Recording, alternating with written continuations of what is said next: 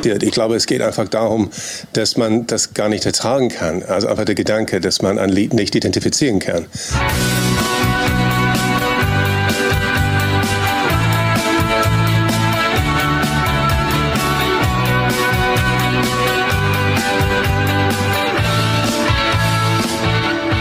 Ende der 90er waren Kassetten immer noch das wichtigste Medium, wollte man einigermaßen aktuelle Songs kostenlos anhören und mit dem Walkman immer bei sich tragen. Ich saß bei der Suche nach manchen Songs oftmals stundenlang am Radio, um rechtzeitig auf Aufnahme zu drücken, oft in der Hoffnung, dass Moderatoren nicht so weit ins Lied reinquatschen und der Song nicht am Ende abgeschnitten werden würde, wegen Nachrichten oder Eilmeldungen. Dafür saß ich dann entweder zu Hause vor meinem Dreier-CD-Wechslerturm mit zwei Kassettenfächern oder bei meiner Oma mit einem alten Telefunkenradio, mit dem man ebenfalls aufnehmen konnte. Und ja, nahm so ziemlich alles auf, was meiner Meinung nach catchy war. Popsongs halt.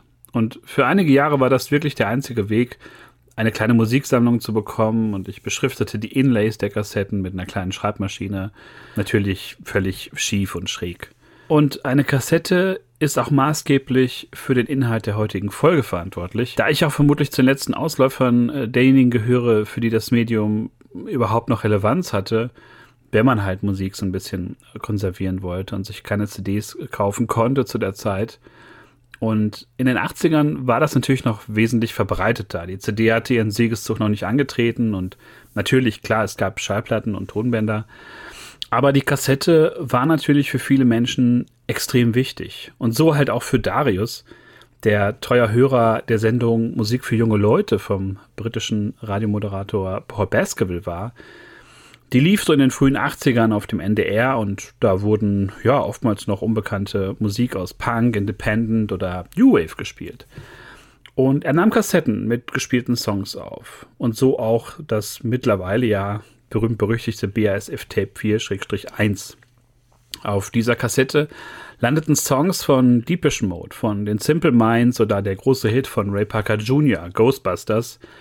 Ehe beim achten Track in der auf der Schreibmaschine abgetippten Playlist lediglich ein Fragezeichen beim Interpreten steht und nur der Songtitel zu lesen ist. Blind the Wind. Darius sagt selber darüber in einem späteren Interview auf der Website spontis.de, wie damals üblich habe ich in den 80ern regelmäßig Musik aus dem Radio aufgenommen. Mit den Jahren sind so über 40 Kassetten entstanden. Eins dieser Lieder ist der Most Mysterious Song, den ich höchstwahrscheinlich in der Sendung vom NDR aufgenommen hatte. Ob der Titel nicht angesagt wurde, ich die Ansage nur nicht mitbekommen hatte oder schlicht vergessen habe, ihn aufzuschreiben, lässt sich heute nicht mehr klären. Da mir gerade dieses Lied schon immer besonders am Herzen lag, habe ich früher in den 80ern und 90ern immer wieder Leute gefragt, ob sie es kennen. Natürlich immer ohne Erfolg, auch wenn mir regelmäßig gesagt wurde, klingt wie X oder klingt wie Y. Mit den Jahren hatten sich auf meinen Kassetten ca. 25 unbekannte Lieder angesammelt, die ich kollektiv als Unknown Pleasures bezeichnet habe, in Anlehnung an die Platte von Joy Division. Sprung ins Jahr 2004. Zum Geburtstag erhält Darius von seiner Schwester Lydia eine Domain für eine Website geschenkt, bei der Darius zuerst nicht wusste, wofür er sie verwenden sollte, bis ihm einfiel, über eine solche Homepage vielleicht nach den Interpreten der bislang unbekannten Songs, wie halt auch Blind the Wind zu suchen. Die unbekannten Songs der Liste wurden nach und nach identifiziert. Entweder durch die mittlerweile mögliche Suche nach Lyrics, durch Apps wie Shazam oder zufällige Wiederholungen in Radio- und TV-Sendungen mit entsprechenden Ansagen. Aber der letzte ungelöste Fall blieb weiterhin Blind the Wind. Die Suche wurde auch ein wenig erweitert. Lydia postete das Lied in zwei Foren im Jahr 2007. Dann gab es noch einen YouTube-Upload eines Users namens Redualfo in 2011. Aber das alles blieb eigentlich ohne nennenswerte Ergebnisse. Weiterer Zeitsprung ins Jahr 2019. Darius kommt nach Hause und schaltet das Radio an. In einem Interview auf Radio 1 sprach jemand über ein Lied, dessen Interpret irgendwer suchen würde. Es war der unbekannte Song Blind the Wind, den Darius vor 30 Jahren aufgenommen hatte und der ihm klar machte, dass er der Urheber und Quelle der ganzen Suche war, der ganzen Geschichte rund um diesen Song, die auf seine alte Kassettenaufnahme zurückging.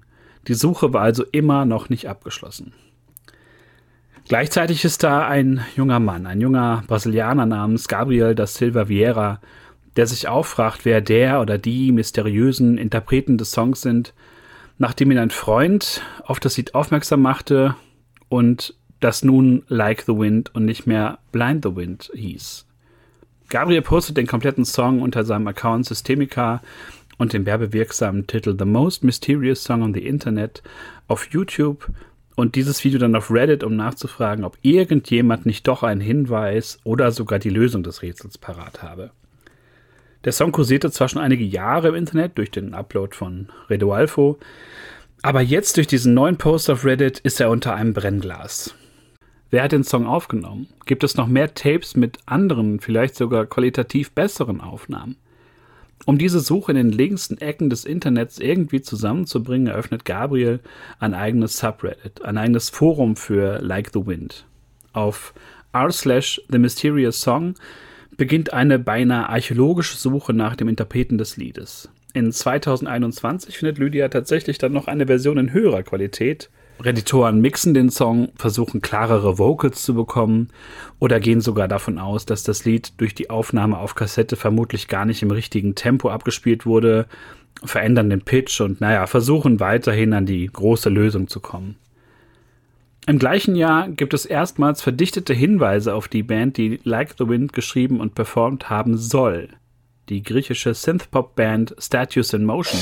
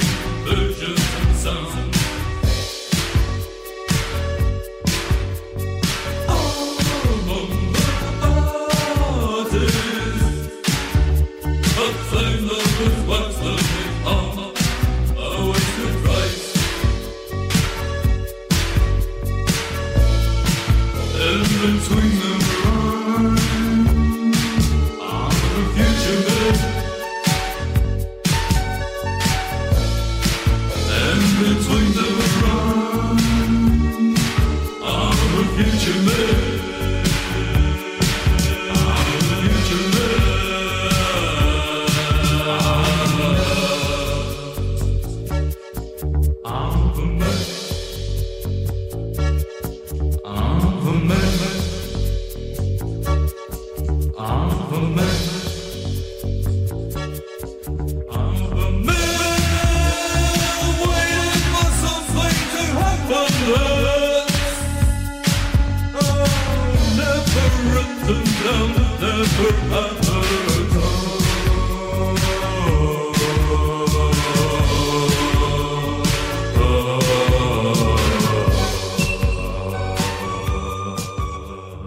1981 von Silas Paleokostas, aka Billy Knight, George Dalambiras, aka Elvin Dean und Elias Mitsakis, aka L.I. Kane gegründet. Ihr Debütalbum sollte Mitte 82 erscheinen, kam aber erst Weihnachten 83 auf den Markt, da es Probleme mit dem Label gab und naja, die Band hatte sich in der Zwischenzeit aufgelöst. 2013 erschien trotzdem eine Jubiläumsedition zum 30. Geburtstag des Albums, inklusive eines Songs, der es damals nicht auf das Album geschafft hatte. Kleiner Spoiler, es ist nicht Like the Wind, der Song hieß Pinky Complex. Gabriel fielen Parallelen vom Gesang in Like the Wind und beim Album von Statues in Motion auf und so kontaktierte er Mitglied der Band, Billy Knight, welcher 2019 deutlich machte, den Song nicht geschrieben zu haben. Statues in Motion also wieder runter von der Liste. Doch Billy Knight widersprach sich kurz darauf bei einem anderen User irgendwie selbst. Der Song hätte es damals nicht aufs Album geschafft, ähnlich wie Pinky Complex. Darauf angesprochen, dass der Song Like the Wind heißen würde, meint er nur, naja, cool für mich, die Leute haben ihm diesen Titel gegeben, damals gab es keinen, da er nie veröffentlicht wurde. Und nach seiner Aussage wurde der Song 1982 aufgenommen. Ein weiterer Hinweis, dass Billy Knight vielleicht ja doch nicht die Wahrheit sagen würde, war der genutzte Synthesizer am Ende des Songs, den die Musikdetektive des Subreddits als Yamaha DX7 erkannt hatten. Dieser kam erst 1983 auf den Markt, was sich natürlich damit biss, dass der Song 82 aufgenommen wurde, angeblich.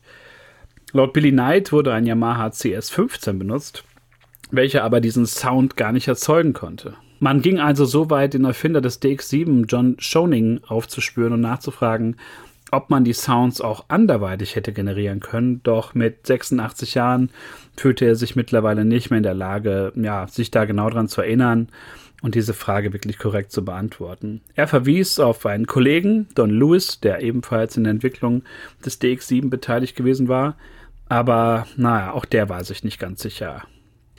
Billy Knight konnte auch in einem offiziellen Interview mit einem der Reditoren nicht wirklich überzeugen. Aus den zwei Songs, die es nicht aufs Album geschafft hatten, wurden plötzlich fünf, von denen er sich an drei erinnern konnte. Pinky Complex, Broken Dreams und Surprise Surprise, Like the Wind.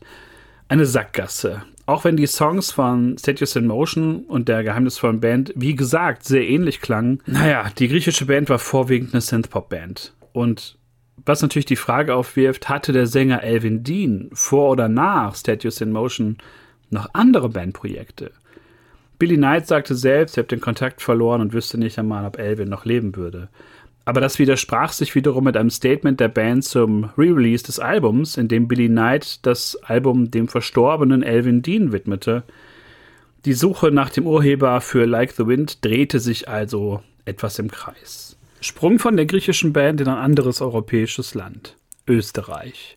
Auf plattentest.de erscheint im März 2021 ein Artikel, der jetzt endlich Licht ins Dunkel bringen möchte. Armin Linder, Betreiber von Plattentest.de, veröffentlichte einen Text, um mit seiner Theorie möglicherweise für die Bestätigung oder Widerlegung der Theorie zu sorgen.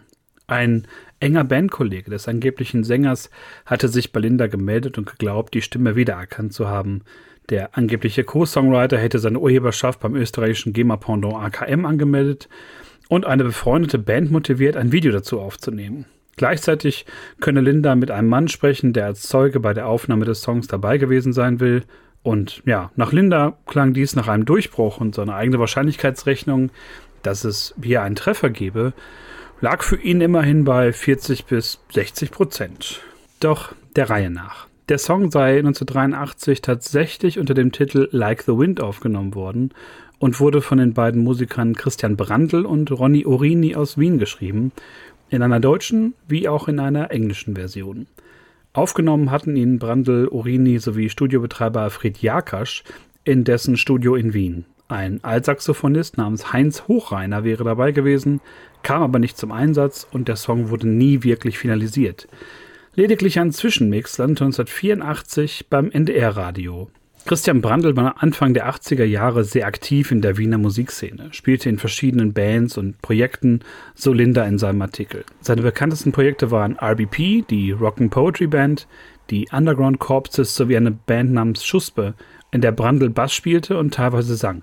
Der einzig wirkliche Hit der Band war eine Coverversion des Joy Division Klassikers Love Will Tear Us Apart.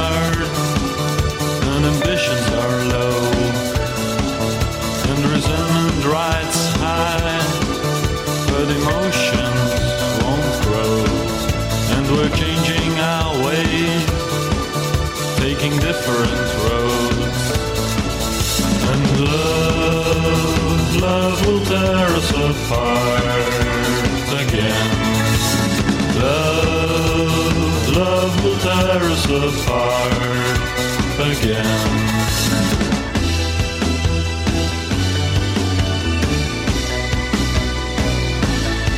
Why is the bedroom so cold? Turn away on your side. Is my timing that flow? Or is Beckman so dry? Yet the stillness appeals that we've kept to our lives.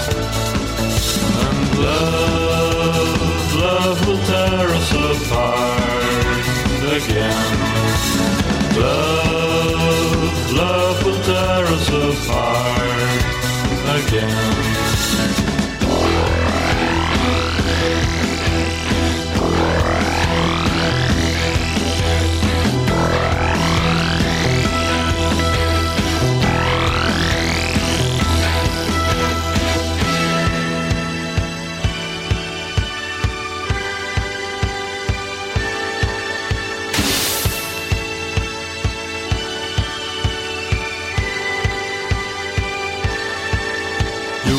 Out in your sleep. All my failings exposed. There's a taste in my mouth as desperation takes hold. And it's something so good it can't function no more. And love, love will tear us apart again.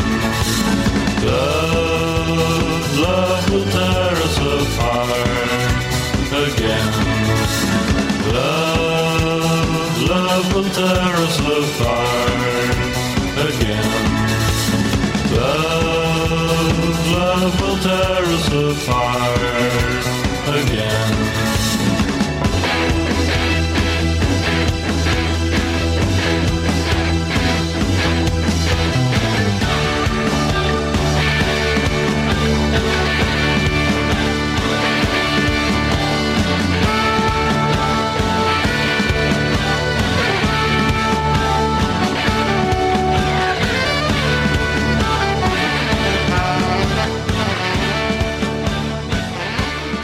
Dieser Song schaffte es 1981 bis auf Platz 8 der österreichischen Hitparade.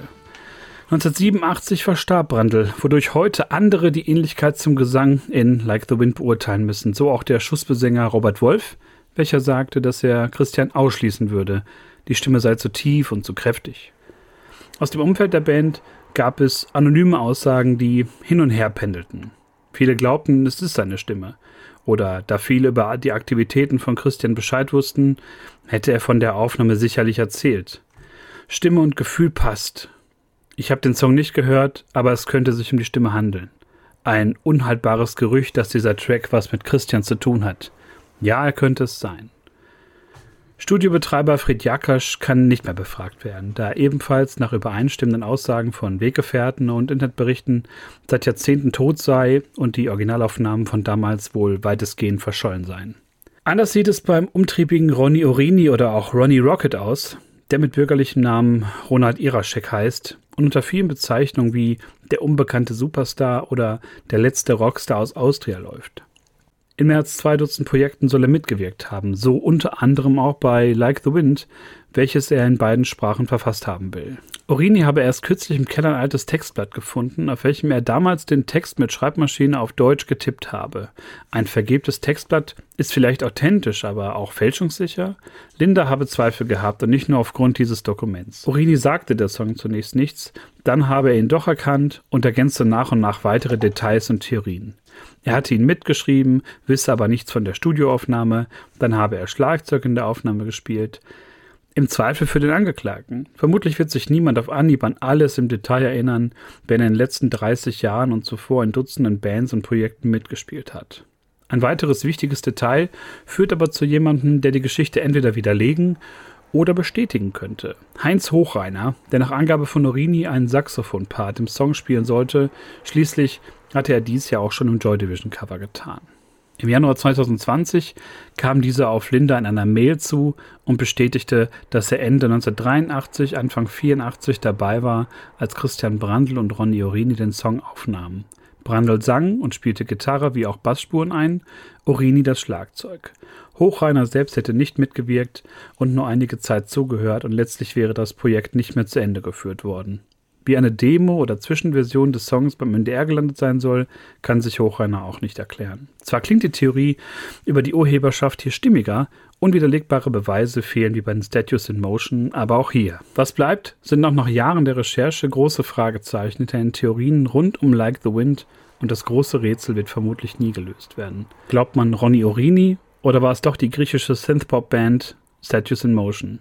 Oder ist Like the Wind wirklich ein Song aus einem Paralleluniversum, das es irgendwie in unsere Welt geschafft hat?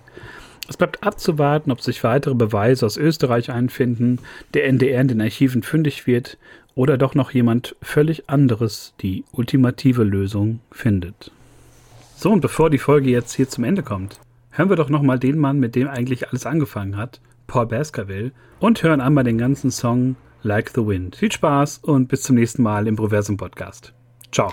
So, ich bin in letzter Zeit von Menschen aus verschiedenen Ländern angeschrieben worden, zum Beispiel aus Brasilien beispielsweise und auch aus Amerika. Und weil diverse Menschen versuchen, ein Lied auf YouTube zu identifizieren, das, und ich soll es angeblich äh, zwischen 1982 und 84 in der Sendung Musik für junge Leute gespielt haben. Und anscheinend gibt es Leute, die denken, wir hätten noch die Musiklisten beim NDR von 1984. Und wenn wir sie hätten, würden wir gar nicht wissen, wo wir gucken sollen. Und das Einzige, das ich versuchen kann oder könnte, wenn ich Zeit habe, wäre, meine Schallplatten zu Hause durchzusuchen und gucken nach Covers, die ich vergessen habe, die Post-Punk-artig aussehen. Und naja, im Zweifel habe ich dann eine Aufgabe, wenn ich in Rente bin. Und wir hören gleich das Lied. Und wenn einer von euch es kennt, wäre es natürlich wunderbar. Ihr würdet einige Leute im Netz sehr glücklich machen. Hier ist also The Mysterious Song or The Most Mysterious Song on the Internet.